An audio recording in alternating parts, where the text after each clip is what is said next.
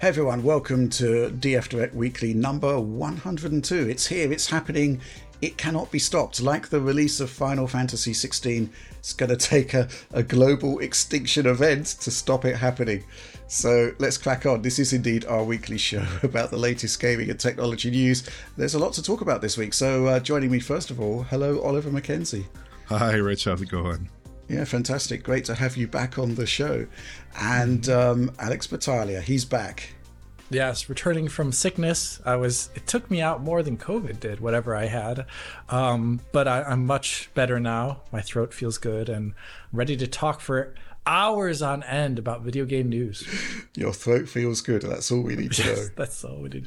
Uh, let's back on with the first news topic. Uh, so it's been a week of delays. Two key de- uh, titles have been delayed. Um, first of all, we have Starfield, uh, which now actually has a release date. To be fair, it didn't have one before. Uh, the release date for that is September the sixth, um, and uh, we shall be learning more about it during the E3 period. Specifically, there's going to be a developer underscore direct at uh, June the 11th. Um, secondly, a story coming from Bloomberg uh, Jason Schreier. So, you know, he's staking his reputation on this one. Um, yes, apparently, in the wake of the extremely negative reaction, Suicide Squad has been uh, delayed to later in the year. I'm going to go to you first on this, Oliver. Um, thoughts about this? I mean, two very different stories, but I guess the linkage is delay. Yeah, I think with Starfield, it makes uh, more sense in an organic way because that game is absolutely massive. I have to imagine they've got five or six years of content in the pipe. The previous showing, well, it was very, very impressive, obviously. Uh, I think it showed they had a lot of work to, to go. Uh, and uh, the roughly 10 month delay, I think, is fitting with probably what you'd expect from a project of that scope. I don't think it's too crazy, at least not not to me. I did expect it in, in May or June, but, you know, the delay isn't uh, unprecedented there. But for I think it's very curious with the Suicide Squad delay because I wasn't that pleased with the way the game was in the initial footage that we saw of the initial gameplay footage, but I'm not too sure how much they can do to fix it because the game has been structured, it seems, around these co-op elements. And if that's what the delay is about indeed, or the, you know, proposed hypothetical alleged delay, if that's what it's about, then it does seem like a bit of a tall order to turn that around by Q4 2023, I think. So I kind of wonder how that will uh, will end up going. Yeah, I mean, if you spent seven years, eight years creating a game, and then in the final few months of development, um, there are stories that the whole thing is being upended and being retooled. Um, wow, that's problematic, right, Alex? Yeah, I think in this case, I'm of Oliver's opinion, where I, it's hard to imagine what six months will do um, for the core gameplay concept ideas, as in, like, for example, when they showed off uh, the idea of like uh, gear score, like uh, getting new um, weapons for your characters that have like different DPS stats, um, or even like the base gameplay uh, of like shooting these like purple attached nodes onto enemy robots and tanks and all these other things. Uh, that's all the stuff that was mainly criticized with that showing. I think John's uh, John's nice tirade was a good capping point of that. Um, and I don't think those things are going to be changed in that time, but I almost wonder if it's going to be slightly retooled for its image uh, and how they present it as well as maybe just some of the UI to make it not so transparent that it is actually a games as a service title, because that seems to be the the heavily negative reaction. That's the only thing I can imagine they could do in that time period. Um, with regards to um, Starfield, this one I'm actually happy they're delaying it because I think I would really like to see um, a Bethesda title come out with um, the least amount of issues possible both for their own sake, for our sake, and also for Microsoft's sake, because I think Microsoft's kind of on a roll right now with Hi Fi Rush coming out, like a really super polished title. And I don't think they want to have like the huge baggage that is like releasing a technically problematic game like buggy kind of like halo infinite came out where it wasn't perfect in a lot of ways and it almost felt like it still needed more time i think to make this year like a good capstone year for Microsoft, releasing one of the biggest games of the year, if not maybe the biggest game of the year, uh, in a really polished state would be great. So I'm happy to actually see it be delayed. Yeah. Um, well, we got this question from Bjork Tribe, one of our DF supporters. Bethesda's history of buggy launches aside, with the, t- with the team developing Starfield as a showstopper piece for Xbox, what do you suppose the odds are that the PC version will have an equal amount of love, since it's still the Xbox brand? So, yeah, this is a curious one, right, Alex? Because, well, these titles from Bethesda Game Studios, I mean, it's almost legendary that they kind of launch with, with technical issues, with glitches, with bugs, with crazy things. And part of that, I think, is simply down to the sheer size and scope of the game. There's eventualities that a user will uncover relatively easily that, you know, years of QA might not mm-hmm. uh, might not sort of uh, uncover. I'm not sure I, I sort of get the question because, in my experience, the console versions always seem to be a sort of less stable than they the are. PC versions. They are, and they always have been. I, I think like the yeah, just go back to Morrowind and you'd see the same thing with regards to how the Xbox version performed versus the PCs of the era. Uh, it did a good job, but it, you know, it, it definitely had its negative aspects. And I think that carries on to Oblivion, Fallout 3, especially the PS3 versions of those games, um, where over time they just kind of degrade and slow Rim down. And yeah, yeah, and also you know we go back to like one of the classic DF uh, benchmarks of the era was like running up that tower in Fallout 4 and seeing how badly CPU limited it was. Uh, you know, like with all the, the with the kind of combat that goes on in that game. I think this time around though, because it is targeting much better CPUs, uh, it just by default will be better. The one thing I'm I'm really curious though is whether or not um, there's going to be a performance mode because this trailer they released here was like targeting 60 FPS for certain segments of the trailer. Um, but the previous showing on Xbox, what was apparently Xbox, was really obviously 30 FPS with uh, frame rate dips. So that's a tall order and a difference to suddenly go from like slow code that's not hitting 30 to 60 all of a sudden. Um, I'm just curious if that's still on the table. Yeah, I mean, I don't know what to make of that. Is it a marketing uh, tool which is basically just, hey, here's a really nice trailer. We've mastered it at 60 frames per second.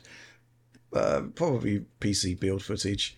Or do you think they're actually saying, hey, we're going to have a 60 FPS performance mode? I think it might have been prudent not to have done it at 60 frames per second if you're not if you don't have a performance mode in the bag right because that's that's kind of like one of the key takeaways that that, that was uh, that, that emerged in the wake of that trailer review hey it's 60 frames per second and you know it's it, it's going to be tricky, right?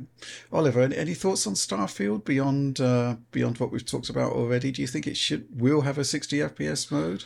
I think if they do it, I don't think it's going to be super consistent just based off of their track record. I am very happy that it's not shipping on last gen consoles. I am very happy that it's being delayed seemingly to get the game in hopefully decent shape. But I think that a 60 FPS performance one might just be a, a bridge too far. If they try it, it won't be so perfect. I was actually kind of um, interested and surprised and in some ways impressed by some aspects of the trailer.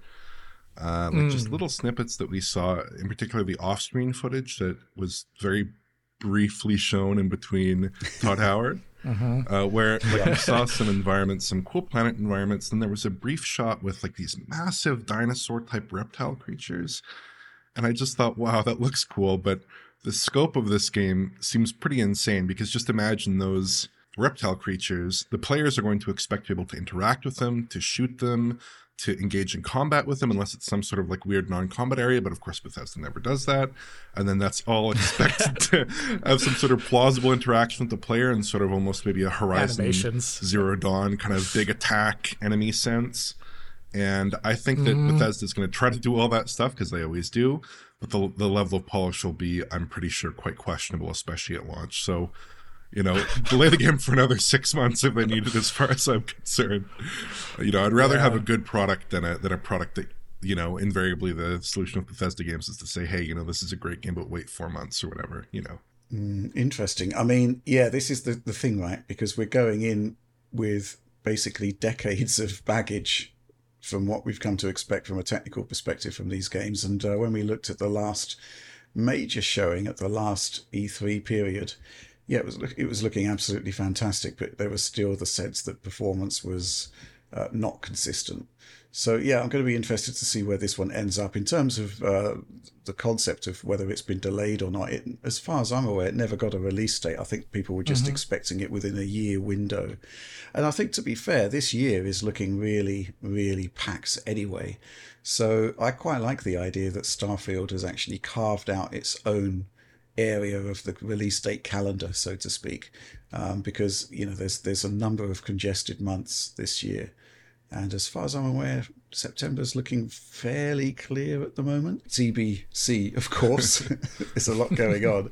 But yeah, so I think that's fantastic. Suicide Squad, again, it is just a story from um, uh, Bloomberg, but again, I don't think uh, Jason Schreier would publish that if he wasn't fully on top of the facts there.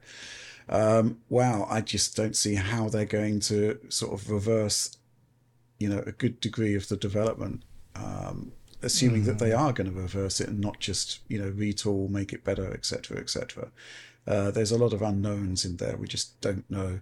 But you know the concept of um, Rocksteady taking on board the the reaction and and making changes can go one of two ways, right? We could either have gone from a game that perhaps would have worked as a game as a service and worked really great, and then basically the the alternative is that maybe it's not going to work out with these last minute retoolings, so to speak.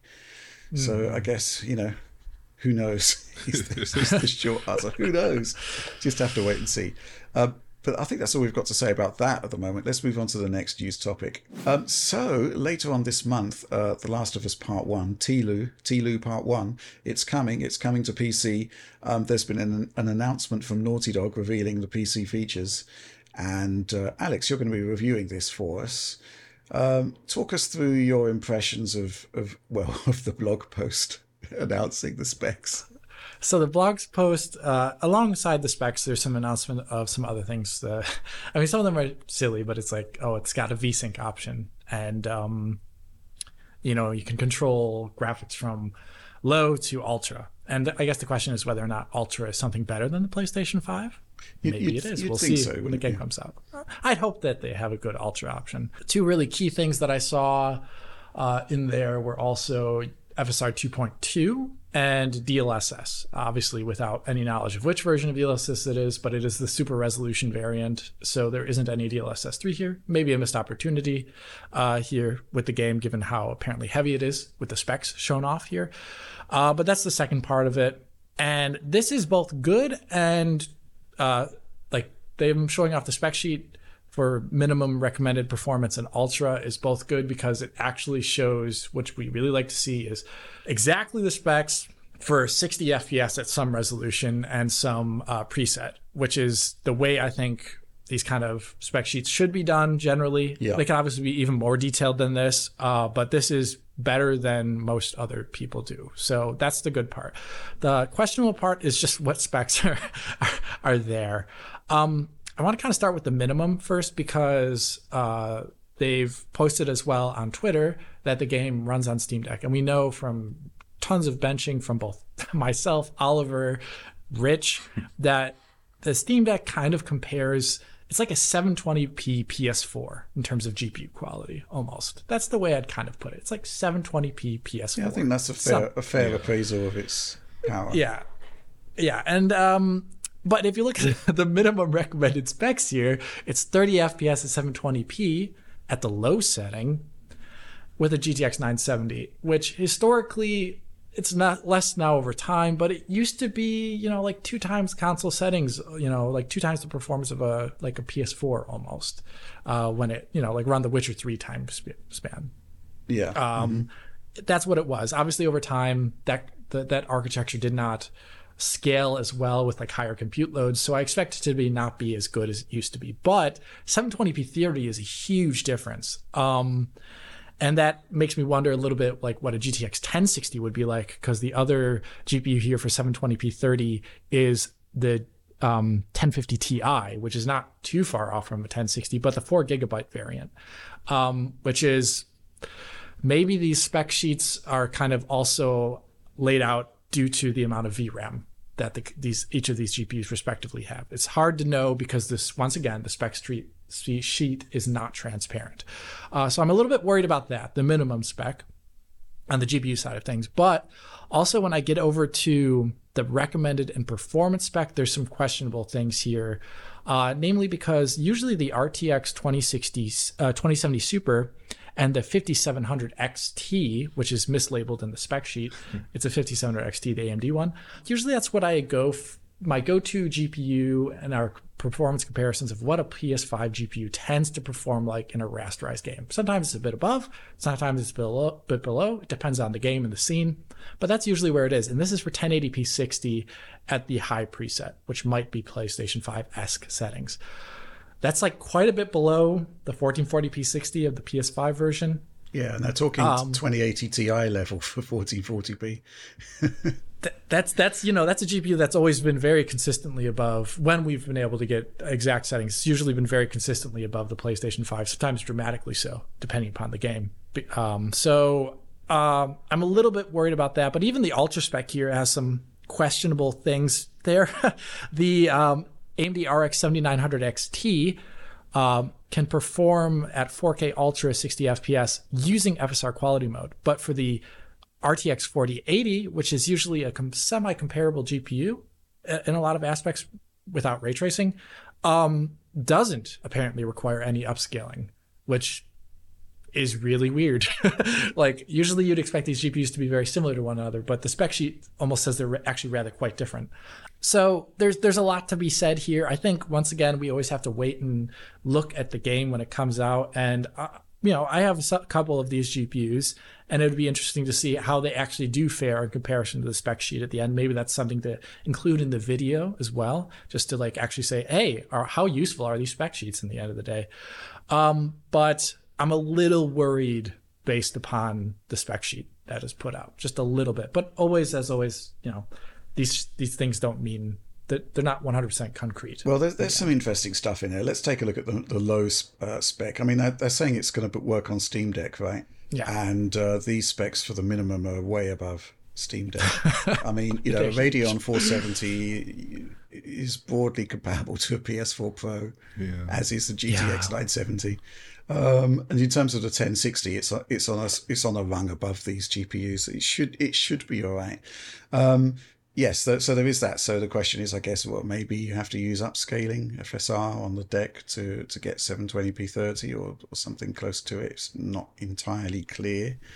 Mm-hmm. Um, yeah, the GPU side of things is certainly interesting, and um, I suspect we probably would be using upscaling on on the uh, on the recommended specs to get something like 1440p. I mean, that's not beyond the realms of possibility. But you're right; it should be broadly comparable. You know, native 1440p. You you'd think. I don't know. It's uh, interesting yeah. stuff, right? Um, it would be great to actually see some. You know, this is sort of pie in the sky stuff. Bearing in mind the game probably is still in in in development as we speak, but it would be nice to actually see, you know, a trailer that actually shows these GPUs, or at least one of them, running running the game. Yeah, that'd be great. Um, like for example, just showing off like uh, the game at 4K native 60 or something like that. That'd be really interesting because we've never seen that before with this game. It's yeah. always been, mm-hmm. you know, uh, this is Oliver's coverage back in the day. Um, you know, just like uh, this, this this game has been one that that has always kind of been in that 1440p 60 realm on the PlayStation 5 hardware, whether it's the second part two or part one, and we can finally see that art breathing at a high frame rate at a higher resolution, yeah. and something I would have loved to see. There was a there was a 4K 30 mode, and then also a 4K 40 mode, which I think they stripped out of it post post release. Really? Actually, oh, they did. Yeah, yeah. Oh wow, man, that was going to be our my go-to uh, benchmark. Yeah, my benchmark. Mode. I believe I oh, believe no. they I believe they did cut that out, but I'm kind of curious to see how this scales at all because The Last of Us Part 1, or TLOOP Part 1 as I affectionately call it, is a game that relies very, very heavily on baked lighting. And the settings they've name checked here, like I think it's texture quality, shadows, reflections, and ambient occlusion. You know, I think you have to assume that if if those are, as we expect, not obviously not ray traced implementations of, of any of those techniques, that there would be a particularly impactful improvement over PS5 because it's not like the PS5 was particularly lacking in terms of SSR quality or shadow resolution or anything like that. I would be interested to see because I, I have to presume that Ultra preset is at least one or two notches above whatever the PS5 can do. So hopefully there is some return on investment for people who have high end uh, hardware who are, are, are, able to push the game to the max.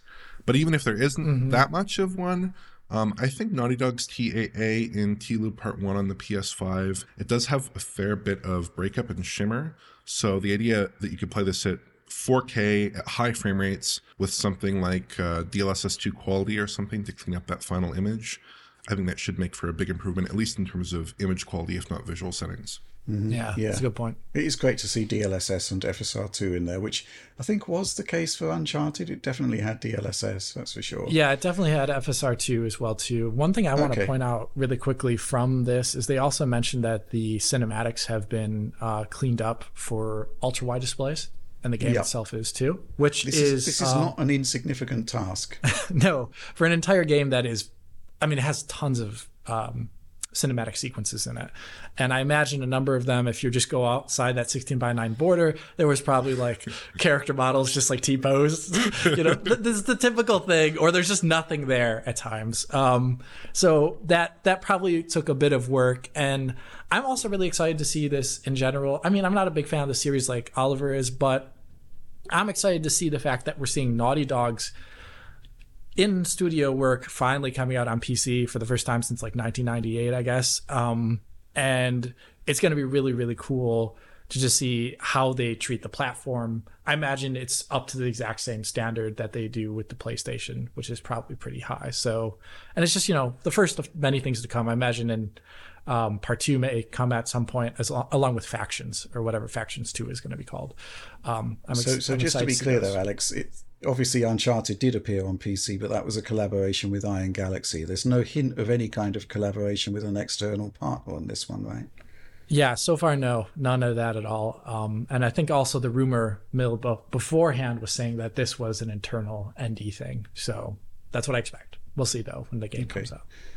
I've got to ask Oliver, as a, a massive TLOU fan, how are you enjoying the TV show? Oh, that's a good question. Uh, I I actually have not watched any of it. I'm planning to wait until the release of the episodes, and then I'll That's a smart idea. Yeah, I can't I can't keep up week to week with it's too much too much stuff in my head.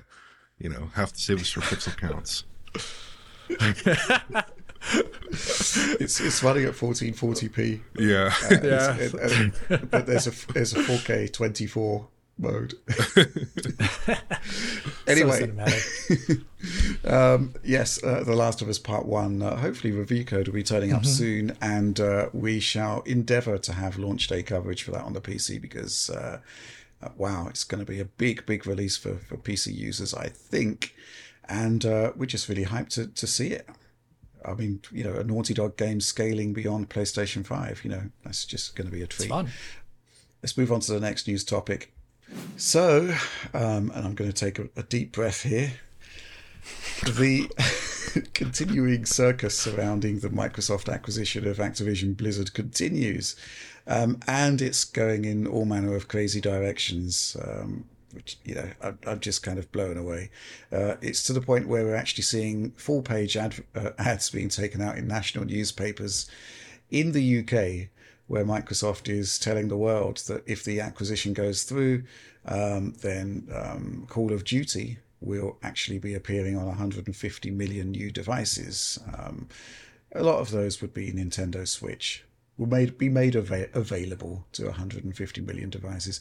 Um, meanwhile, um, there's been some crazy claims from Sony about what would happen to Call of Duty and um, PlayStation's competitive position in the market should the merger go through, including stuff, and I think we'll talk about this first. Um, the concept that Microsoft might deliberately sabotage Call of Duty to make it worse for PlayStation users. And yeah, there are certain examples cited of, of bugs being introduced into the final level and stuff like this. Um, Oliver, I've got to get your opinion on this. Yeah, I think it's a bit of very strange lawyering, and it doesn't seem to have too much resemblance yeah. to reality. Because I think it's interesting, because actually, we do have examples of the inverse case to this, where Sony started to ship the MLB The Show games, I believe, on Xbox, and those versions are very comparable to the PlayStation versions. Like, there's no feature level deficits or like significant performance deficits, I don't think, between the two consoles. So, you kind of have to look at that example and say, well, you know, Sony is at least a good, you know, they're, they're, they're a good partner with this stuff. And I really don't think it makes sense for Microsoft to, to go out of their way to make a worse version of Call of Duty for PlayStation, especially because their agreements seem to specify that PlayStation is getting a feature complete version of the game. Obviously, not a version that's on, you know, PlayStation Pass or PS Plus or whatever, but you know, it's a, it should be a PlayStation Pass. yeah, PlayStation Pass. well, yeah, yeah. It's the new Uh, one. yeah, what, what, whatever it looks like in 2025 or whatever. Um, And we also have examples of Microsoft taking games to Sony platforms recently, um, specifically some Bethesda games. So we had the Doom Eternal RT update and Deathloop, which obviously came out first on PlayStation. And the PlayStation versions, they were very similar. Actually, I think in the case of Doom Eternal, I would arguably say the PlayStation version might even have a little bit better image quality because they aren't using VRS in that version. DRS. Yeah. So so all history between the two parties basically says that these will probably, you know, very likely be good faith attempts to recreate Call of Duty on PlayStation. well, probably very this similar. is the issue, right? The issue from my perspective is this concept of intended malicious uh, dealings to, to disadvantage a specific platform, where I can't actually think of, you know, when it comes to those multi platform ports between the platform holders, everybody has, has been actually rather well behaved. Uh, and, you know, I also think it casts shade on uh, the developers. Um, you know, the, the the idea that they would go along with this is is you know when you consider a, a developer with the technical chops and the reputation of Infinity Ward. Uh, I think it's a disservice to the to the developer to even suggest it. I think it is lawyering gone mad, and uh, the sooner this whole circus is over, the better, really. Um, Which kind of leads us on to the other thing which was dominating the news this week, which is the arguments that Microsoft has put forward that they can get Call of Duty, or well, not they, I suspect it will be somebody like Infinity Ward, can get a native Switch version of Call of Duty running. Um, and they've previously said that would be feature complete. Uh, now we did a, a, I wrote an article about this, and I think we discussed it on a prior direct, which basically suggested well a cloud version would be doable but not advisable um, for various reasons. Next gen Switch, no problem. Alex, Yes. do you think did we get it wrong? Is the question there? Do you think we could make a uh, not we the developers We. could could could get a native version of Call of Duty Modern Warfare 2 and Warzone running on the Switch? I mean, the paperwork describes prior impossible ports like Doom Eternal and whatnot. Yeah.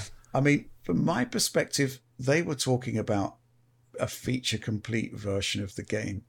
And Call of Duty, I mean, going back to, well, the last Call of Duty game that did not run at 60 frames per second, I think, was Call of Duty 3 on the PlayStation 3. And that's not Yeah. because they didn't want it to. I consider 60 frames per second as part of the defining DNA of Call of Duty, and it's not Call of Duty if you're not at 60. But at the same time, we have seen a lot of 60 games translated onto Switch at 30. Yeah. So I think that's where the magic would be.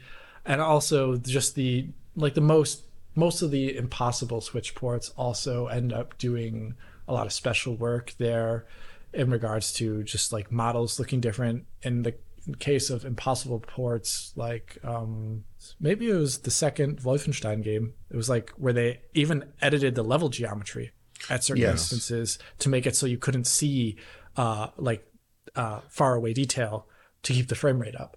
I think that's what it would end up entailing to do it like this, and I think it would be a very compromised experience. I don't. 60 is not at all possible. Um, it would be a 30 compromised experience, probably with Warzone being maybe a much more variable experience than that, because in that game, presuming it would have crossplay, because the they really have extensive crossplay options in Call of Duty. Um, you could not necessarily uh, compromise things like view distance because people are just sniping you and you couldn't see them. Yeah. Um, I don't think we're wrong. I just think it's very. It would just be super, super compromised um, if and when they bring it out. Just we would have to look at it, but I think just ah, there's all of these. I am always impressed by them. John is always impressed by them. Oliver too. You are rich, but I've always said like that's not the way I would play the game. Like I wouldn't play Doom Eternal on the Switch personally. I think it's very neat from a technical perspective, but like you could play it with 60 with like mouse controls, you know, or 120 with mouse yeah, controls. And absolutely, then, yeah. you know, Which you can do on So, yeah. Steam Deck. Uh, yeah, obviously not portably with a mouse in any no. easy That'd way, weird. but you can easily run it at 60. Um, but yes, the, the Switch version, I mean, you know, it's o- it's okay at 30. Fortnite is, well, Fortnite, Yeah. last time we looked at it, targeted 30, but had issues sustaining it. And I think that's by virtue of the scale of the of the whole enterprise, you know, 100 player games. Oliver, thoughts on this? Do you think they could get a decent I mean, they're talking about Modern Warfare 2 and Warzone here. Yeah. I guess a port is is theoretically possible. I think, like Alex said, it's um, probably a matter of resetting expectations. Like, if you do start to say, okay, we're going to sacrifice that 60 FPS target, we're going to go to 30, that's obviously proven uh, very fruitful for a lot of impossible ports, especially like the Doom games and the Wolfenstein and whatnot. Those the, that's basically the starting point for getting a lot of eighth gen console titles onto Switch, and I don't see why this would be that different. I think it's such an easy win. Um, you know, maybe the resolutions would be like 360p portable or 540p docked, but actually there is something sort of interesting about this, which is that the Call of Duty engine has quite good upsampling. And actually, Xenoblade mm-hmm. Chronicles 3, it came out, they did a presentation in Japanese where they said that their upsampling method was derived from a presentation that Infinity Ward had done on the upsampling used for Call of Duty Infinite Warfare. So there, Right. there is like the, at least some element or the core of their upsampling process as of a few years ago is performant enough to run on Switch. So who knows? Maybe that's a great vector for them to just like get a bunch of additional performance overhead, run it at a low resolution, get a roughly acceptable result. Um, I would think that maybe the RAM would be the biggest issue, just because you know, I mean, the Switch is so RAM constrained when it comes to some of these really demanding titles, and the Call of Duty titles have so much asset variety and so many high quality assets and incidental bits of detail, and it's kind of crazy nowadays. Um, the, the other aspect of it, of course, is that Apex Legends runs on Switch, Warzone runs on uh, mobile devices already. We have Fortnite on Switch. You know, I don't think it's like the engine technology. I think is probably suitable for Switch. It's really just a question of degree. I think that's what it is. It's a question of how far are you willing to go? Are you willing to get a 30 FPS experience with a really unsteady Warzone mode, or or is that not acceptable? Right? Um, and that'll that'll just be a matter for, I suppose, consumers to decide if this deal does go through and if they do end up shipping on last gen Switch, because I expect those will be the compromises. Well, I think Microsoft are actually saying that as well in citing those as examples, right? if they're talking about, uh, you know, Doom Eternal, or Apex Legends, uh, Fortnite, you know, you can look at those titles, you can see how they compare against the um, these existing console versions. I guess the saving grace is that the, um, you know, Warzone 2 uh, does have an existing last gen version. I mean, they've got it running on Xbox One, um, and you know, not great, but it runs. And there are further um, compromises that could be made beyond that to accommodate a smaller screen. You know, for example, smaller resolu- lower resolutions. Uh, and yeah, it's interesting that you cite the temporal super sampling because I did actually see um, uh, how Vanguard looks without it on the base PlayStation 4 and uh, you wouldn't believe how low resolution it actually is and how good it looks after that upscaling process. So yeah, I think there's there's a lot of potential technologies that could be deployed there. I don't envy Infinity Ward having to do this though, right? It's it's not really in in a time where we're looking to banish cross gen and look forwards to the new generation of consoles and all that they have to offer. Uh, to suddenly sort of drop a Switch version into the mix and say, hey, you know, get on with it. We, we want to bring this game to 100, 150 million more devices. That's probably not the engineering challenge that they they would relish at this point. But at the same time, they can't. You know, Call of Duty is so large, the installed PlayStation base is is so huge that they can't let go of those. Um, uh, older consoles in the way that other franchises can, right? It's more of a FIFA situation where you've got to accommodate these devices for many years to come. And, you know, there are vectors in which you could downgrade the base Xbox One experience still further visually, and it would look okay on a handheld screen. I guess the question is really how far do you cut and at what point does it become unfair? Uh, I noticed looking at, um, uh, I was looking at Warzone on an Intel Arc actually, and I was uh, fiddling about with settings to get 4K um, XESS, and you know the grass settings are actually quite you know wide ranging. For example, you turn those off, it actually increases visibility quite a lot. so there is the question of fairness as well within that experience. I don't think it could compare against you know, for example, going up against a PC user with ultra wide and uh, keyboard and mouse and controls. But but like they should, 144. Oh my god. Yeah, yeah, they should let you disable. I think the cross-platform matchmaking. I think they let you do that in the existing. Yeah, they do. Yeah. Mm-hmm. But but I personally would would be very interested in a Call of Duty on Switch because I actually played a lot of Black Ops 2 on the Wii U right when that came out. And oh I will tell you that the multiplayer lobbies in Black Ops 2 on Wii U were a lot easier than the multiplayer lobbies on Black Ops 2 on Xbox 360. So it's a, a good chance to, to maybe clean up a little bit Level and up. bring up that KD ratio. so it might be fun. we did have a, a, supporter question from not not Robert Harper. I suspect he's trying to cunningly double bluff us here. It probably probably is Robert Harper.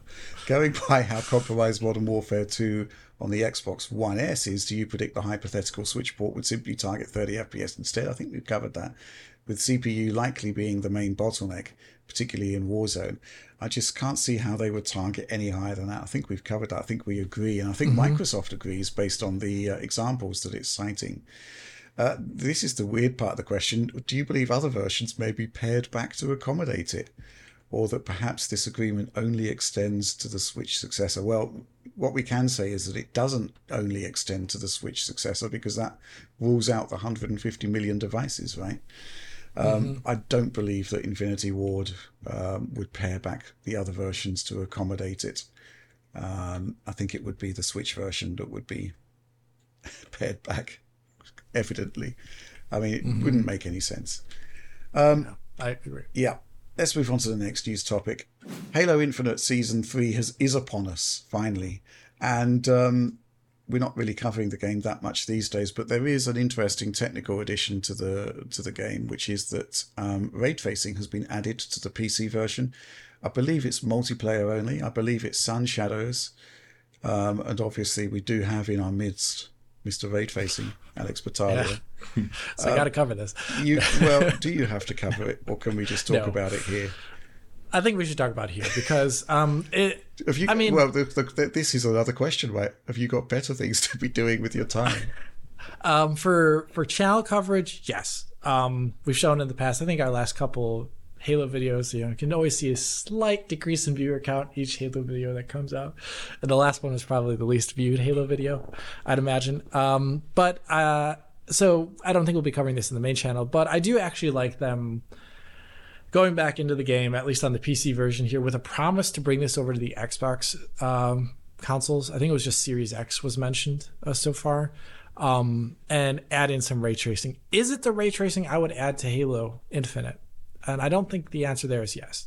Um, because it, it, applying to multiplayer first uh, is most people actually when they play multiplayer games especially on the pc is they're not actually very interested in graphical quality as sad as that is from my perspective as a reviewer um, they're turning down things we just talked about grass in call of duty um, i recently saw watched some streams of people playing that game from Embark, whose name is escaping me right now, but everyone was playing it at like zero FPS. I mean, uh, zero graphics, million FPS with massive FOVs. So I think it's a little bit out of place coming to multiplayer first. I don't think I would have done that. Rather, I think it coming to campaign on PC first would have been very interesting because then we could have seen whether or not it affected some of the core complaints John and I had back in the day with regards to uh, like shadow distance in the game and shadow quality at a distance, which was lacking.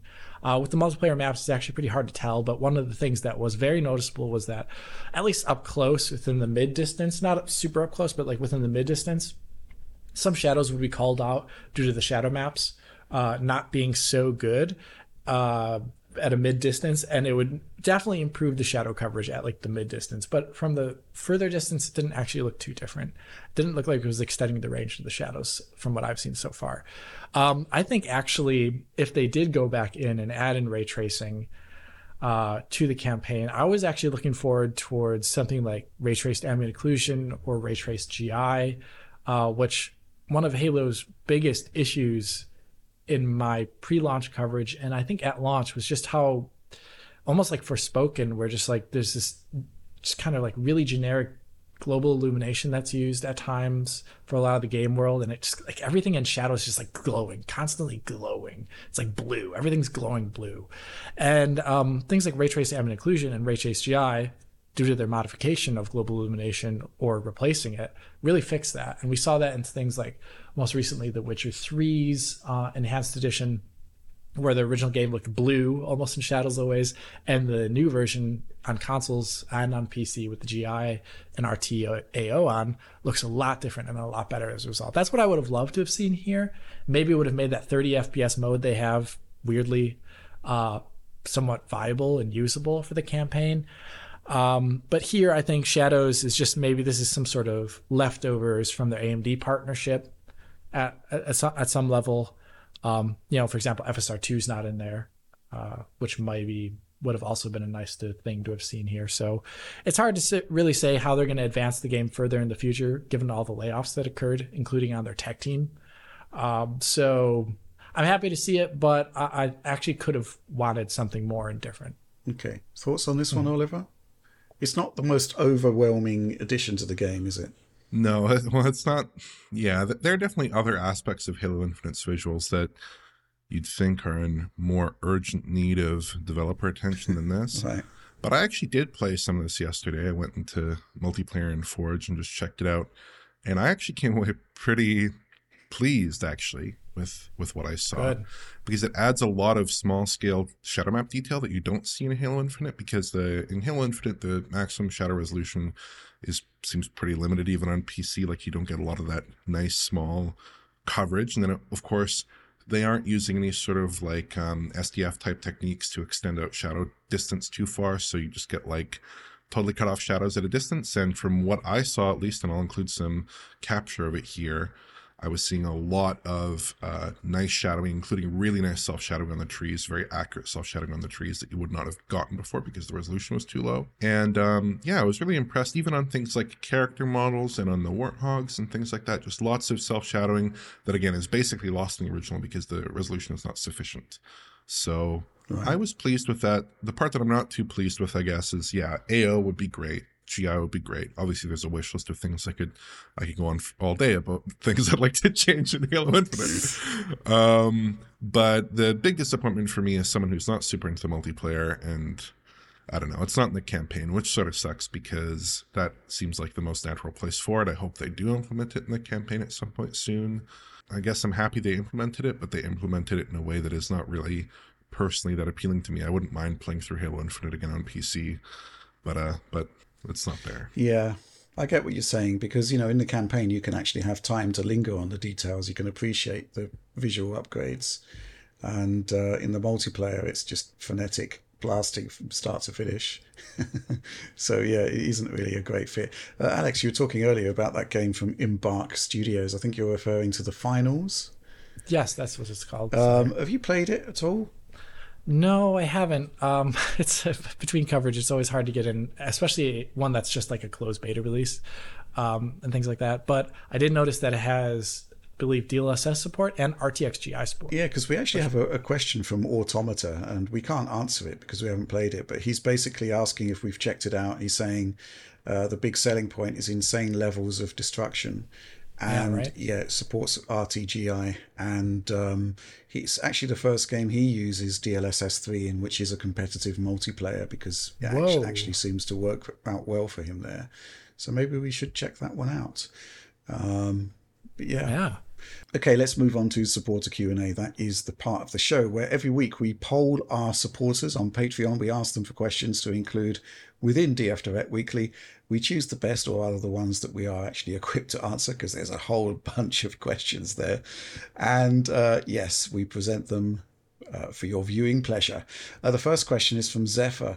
Hi DF team! Exclamation point. With many games dropping their proprietary engines and recent games using pro- proprietary engines like Wo Long Fallen Dynasty, uh, or Dynasty struggling to deliver next gen experiences, are we now at the point where in house engines are no longer feasible? Is this signaling the end of the era of games using bespoke engines? Now, this is a topic we've talked about endlessly in the past. Um, Alex, thoughts on this one? I mean, it, it we are seeing these engines fall off, right? There's no yeah. doubt about it. But at the same time, we're also seeing that when um, uh, middlewares or, or third party engines like Unreal Engine are used, there can be issues. Yeah, so this is a really hard question. I would love to hear what all you have to say about it too. Um, I do think just the recent rash in the last year and a half of uh, companies that historically have been like super about their own tech switching over to Unreal uh, just is proof of this this occurring but I still don't think it actually applies to every game studio out there. And for example, look at something like id. It's a studio that where their technology is actually enabling their games. Uh, their their crisp 60 FPS, um, their emphasis on like lower latency controls, generic, you know, just like something like Infinity Ward.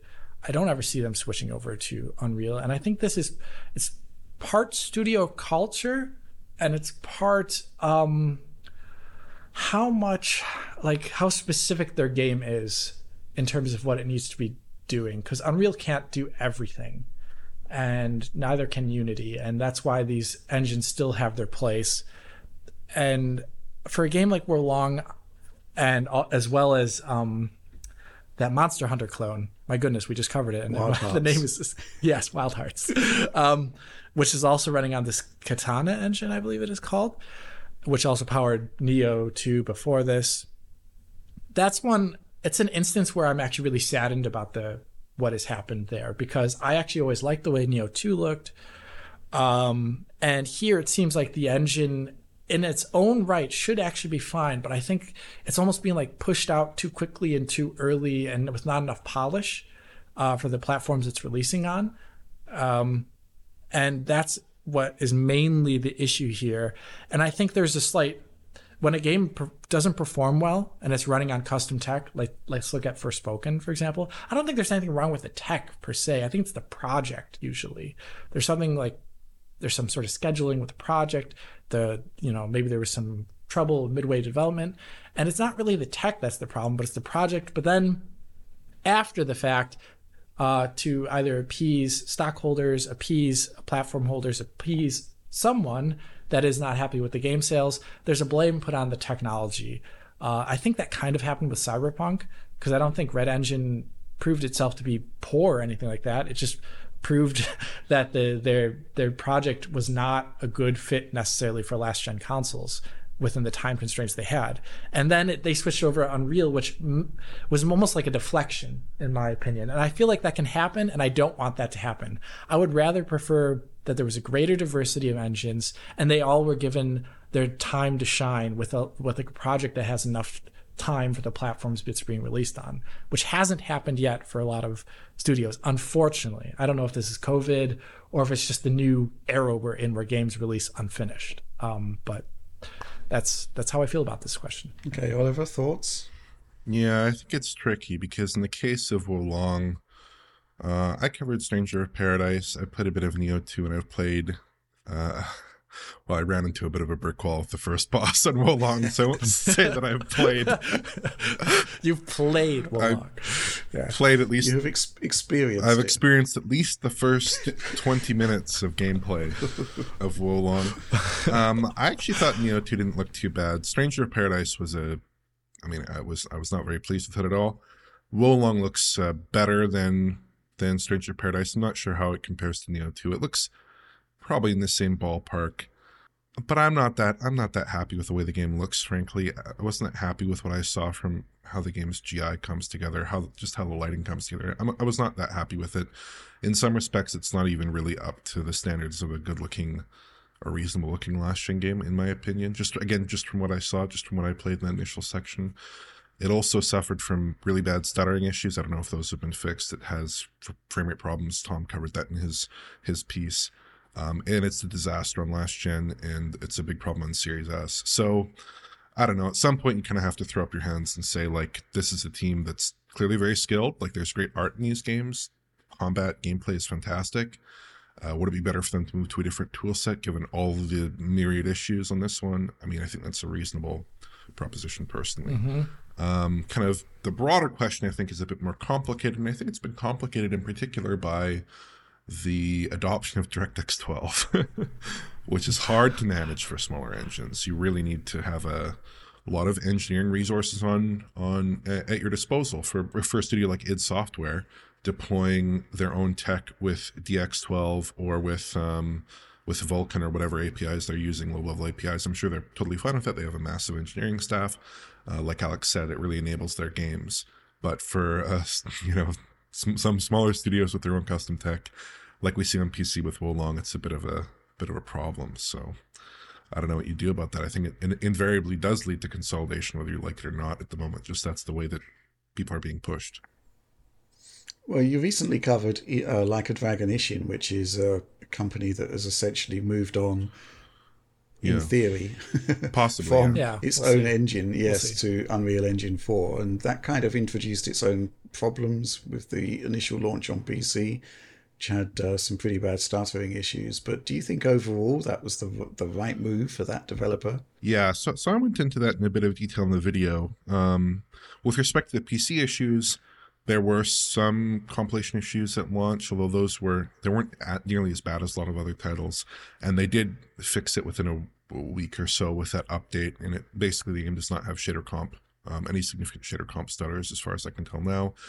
In that case, it's a bit, you know, the Dragon engine has some problems. I don't think the uh, indirect lighting in the Dragon engine looks that great, especially during the daytime when you only have like one light source. You know, when you've just got the sun to deal with, it's was not that attractive. I, I, mean, I covered that in, in my piece. Um, it's a bit tough to compare the you know recent uh, Yakuza or Like a Dragon titles directly with Ishin because Ishin is like a real yeah. generation straddler with all kinds of different assets pulled from a release that came out nine years ago. So, uh, but the lighting quality in Ishin does look a lot better, I think, than Dragon Engine titles. So even in that case, it's sort of like, well, I, I, am not saying they should switch from Dragon Engine, and I'm not sure if that's something that's totally set in stone, at least publicly at this point.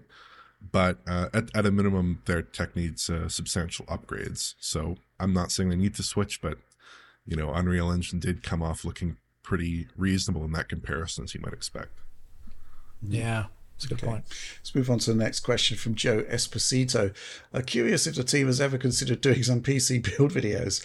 Uh, with the level of expertise in the group, I'd be very interested in high end, mid tier, and budget gaming build videos.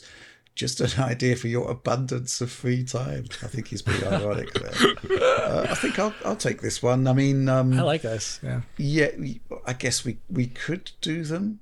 Um, I just think the concept of doing a PC build is actually quite personal. So I guess that would have to be reflected in the video. And to be honest, I'm not, you know, if I was to create, in fact, I did recently in the Intel sponsored video we did on ARC, I just built a, um, a mid tier gaming PC from scratch.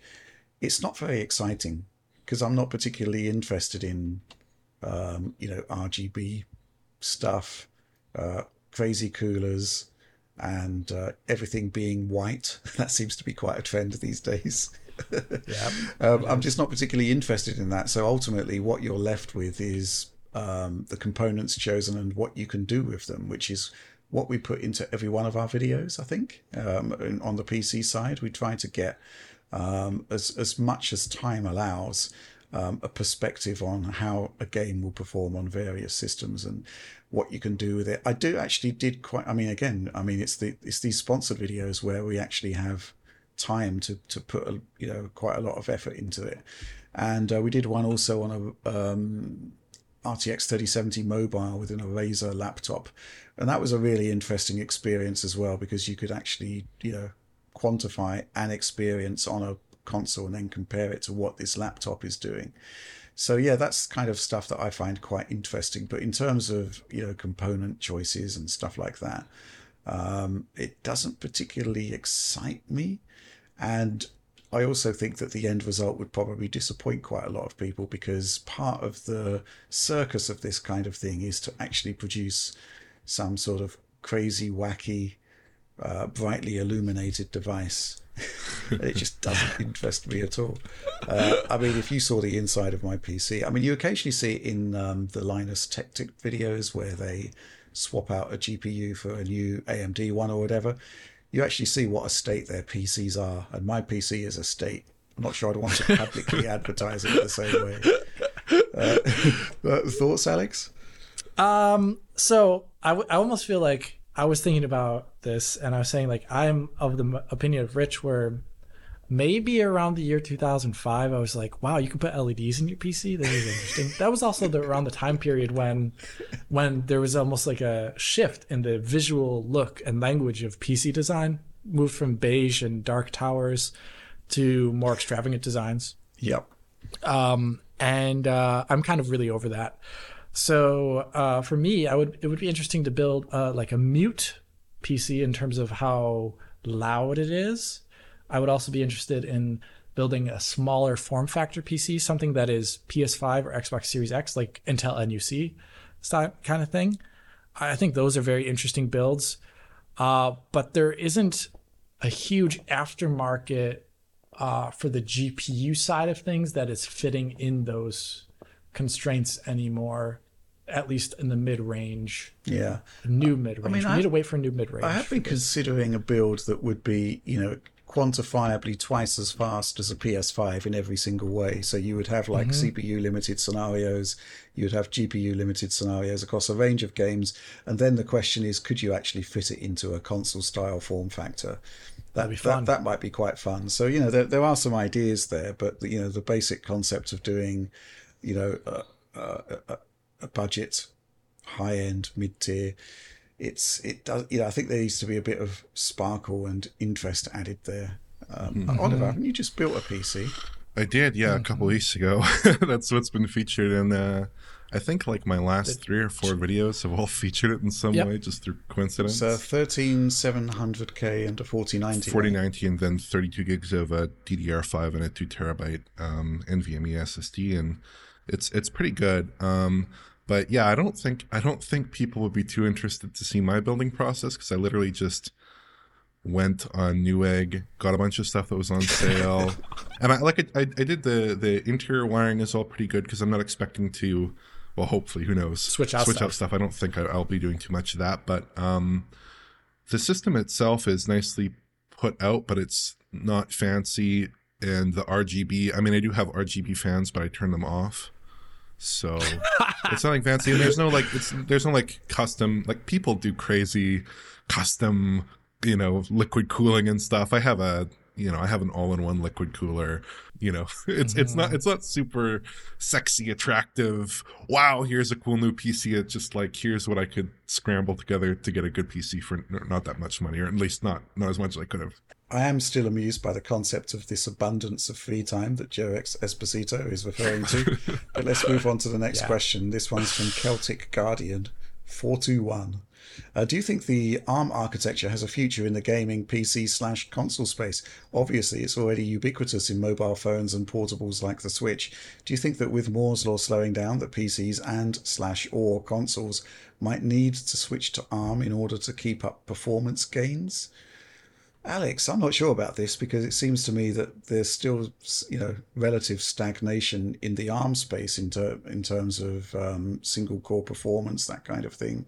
It looks like there was a an, an explosion of innovation uh, spearheaded by Apple at, at one point, and um, but it seems that now we're seeing similar solutions to the PC space, which is to go wide rather than go Yeah. fast.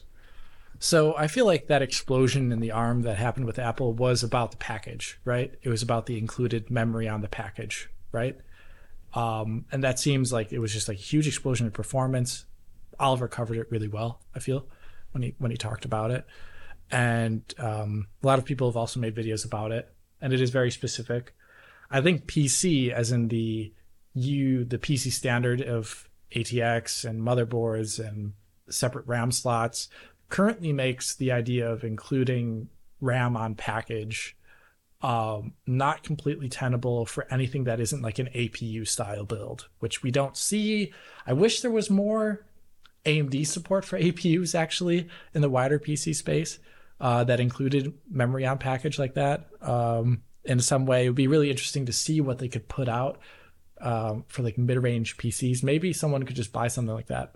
Um, but I currently don't think it has been proven out to be the necessary place that PCs need to go uh, beyond x86, x64, because I'm actually pretty impressed with what uh, Intel and AMD have done in the last two generations. I feel like it has gotten better than it was previously before.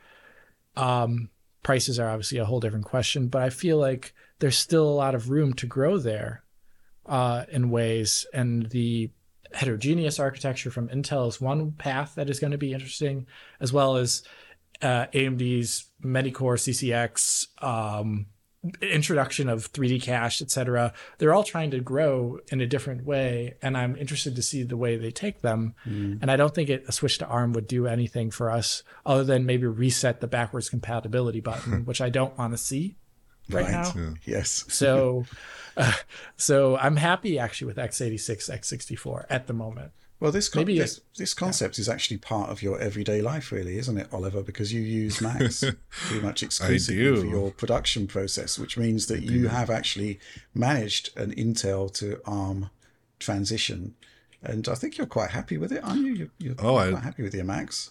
Yeah, I love the M1 and M2 based Macs. I have an M1 Ultra with the, or a, a Mac Studio with the M1 Ultra right here, and it's fantastic. I really couldn't be happier just with the general performance of the machine, um, how it compares to a, a, PC hardware that you might be familiar with. It's very capable. Obviously, I did a video on this some some time ago. But to me, the question I think people get really messy with this question because there's the instruction set, right? And there's ARM CPUs that ARM designs, and there's ARM derived designs, and people get really messed yep. up with these questions. So with the instruction set, I think it's basically unrelated because instruction sets nowadays they're all very complex. Uh, ARM ISAs started out being relatively simple. They've become more bloated over time. You know, you need to expand to support a lot of functions that they didn't need to support when they were in um, you know calculators in 1996 or something. You know, you didn't need, need that much. Nowadays, you need very complicated ISAs. So I think the, instruction set part, just toss that out of your mind. It's it's it's not a, a, an especially relevant part of modern CPU core uh, relative power efficiency, whatever. That's whatever. In terms of the the ARM CPUs themselves and the ARM as the ARM based SoCs themselves, ARM Limited, who actually designs the ISA, and they also make uh, CPU core designs that are based on their ISA, and those have fallen behind the curve in recent years in uh, smartphones and tablets and things like that. Um, they've not really been keeping pace, in particular with Apple's ARM CPUs, but Apple's ARM CPUs are custom CPUs that are designed using the ARM ISA. So they license the ISA. They don't license CPU cores for most devices. I think they use an ARM uh, CPU core for the Apple Watch, but everything else is custom at this point. Everything else is totally custom, totally Apple made. And those CPU core designs are competitive with the most power efficient uh, core designs in PCs today, which I would say is uh, AMD Zen 4 design, which is on a very similar process node. Like for instance, if you take a, a Zen 4, like a 750X summary at the 65 watts, I have an uh, I have an M1 Ultra that can be brought to 50 watts and the performance is pretty similar. Both have 16 high performance cores, etc. So it's kind of a, a very long winded way of basically saying that I think ISA is basically unrelated and people should toss that from their heads. It really comes down to the specific CPU core design. And I don't really see any reason why anyone should be switching to ARM in particular, especially considering that the ARM CPU core designs that you're going to license are going to be a lot less suitable for a high performance device than something that, say, AMD yep. would sell you. Okay, mm-hmm. yeah, fair enough. Uh, let's move on to the next question from Eric Hurst. Alex, would you consider remaking your tech focus on do you really need ultra settings? Nowadays, when PC spec requirements are released for a game, folks tend to associate resolutions such as 4K with one or two graphics cards. Uh, but at the same time, the association is tied to ultra settings. Looking at the requirements for The Last of Us Part 1 on PC, it claims that it needs an RTX 4080 to achieve 4K 60 at ultra, but surely 4K 60 or close to it could easily be achieved with dialed back graphic settings and some good old DLSS. Do you think ultra settings are a tech focus topic worth revisiting in the here and now? Thank you. Yes. The answer is yes. Probably is because I think one thing that that tech focus that dates it uh, is the it's pre ray tracing and it's pre DLSS, like you mentioned here, and ray tracing is usually actually good ultra settings, the type that we wanted back when I made that video. I was I was kind of complaining that oh ultra settings are like it's just like two samples more. Yes. it's like three samples more or something like that. You can you can see when you stop and pause a screenshot of something in motion. Um, versus, you know, RT, which is usually more transformative to the whole image at a certain cost. Um, I'd say that kind of dates the video as well DLSS where yeah, there's there's a lot that could be said now to update that video, but the general concept is still true. Uh, and the the Last of Us example will bear out with our coverage. But I imagine if it's like any other game, for example, I look at uh, Plague Tale Requiem that came out, where you go down to like the medium setting for a lot of things versus the highest end setting. You get a game that looks broadly super similar, but you're getting a good, healthy chunk of performance back to maybe spend on other areas like resolution, which might be more beneficial for the game. So, yeah, I would definitely like to re- return to this topic in a updated form at some point. Um, for sure, I like this idea. Okay, sounds like a plan. Let's mm-hmm. move on to the final question from Mr. Bespoke. Uh, hi, Alex. Just wondering what has ever become of your Crysis Shrine since it hasn't oh. been in the background for some time now. Is it because it's not worthy of being a shrine, or is it because it's been destroyed by a backlash of anger towards your hatred of, st- of, of stutter struggle, frame pacing, and shader compilation? Uh, yeah, what, what, does what has happened to the uh, Crysis Shrine while we while we're here? Well, it's still technically there. I just haven't lit it in a while um, because I haven't left the, the flame has been extinguished it's like it'd be like in the background there. My, my setup changed, and it was usually easy to get sneak into a shot at some point. But now the room is wider, and the things in the background are further away. Would you would you care about this little tiny flame there? Like right there, I don't think you'd care as much. Um, so I could light it at any moment. Uh, call for Gondor's aid. You could light it at any moment. You're just I could light it at any moment, but I just have not maybe maybe um, there is some talk here internally at the studio um, of moving some of this around, and I think I may actually reintroduce it at that point. It would also include. Um, I have two retro setups technically, and I would have one over there, and it would maybe be right next to it. So we'll see. Would, Time will tell. It, it would certainly help uh, my OCD if your shelves are actually straight dude dude rich believe me they are straight it's the walls that are not straight i swear to you this is this is an, this building's like over 100 years old um, it's the walls that are not straight.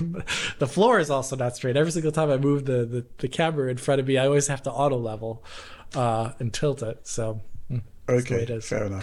Just, just nitpicking. Uh, oliver any shrines we should be aware about uh, aware of in your in your area there? No, I mean there there are some games that I've thought about getting like some collector's editions or something and putting those around mm-hmm. like uh Final Fantasy 13 or like World of Warcraft Classic Ooh. or Half-Life or different different games I really enjoy. But uh no, not not at the moment. I have a pretty I have a pretty Spartan. I don't like to decorate too much. Fair enough. Uh, well, that's it. That's the end of the show. And uh, if you enjoyed it, please do like, subscribe, share. And uh, of course, ring the bell for those. Uh, I have begrudgingly admitted they are instant notifications. I'm still, I'm still getting those notifications. of that something that I really hate. it does work. The technology has been proven. Uh, yes, so do ring the bell for those instant notifications. DF supporter program. Join us, join our amazing community, submit questions to the show, and of course, um, we typically, well, typically, we always give early access to the show a couple of days in advance to supporters, and there's a bunch of bonus material, early access, and some amazing retro stuff happening there. So, yes, join us. But that's all from us for this week, and we'll see you next week.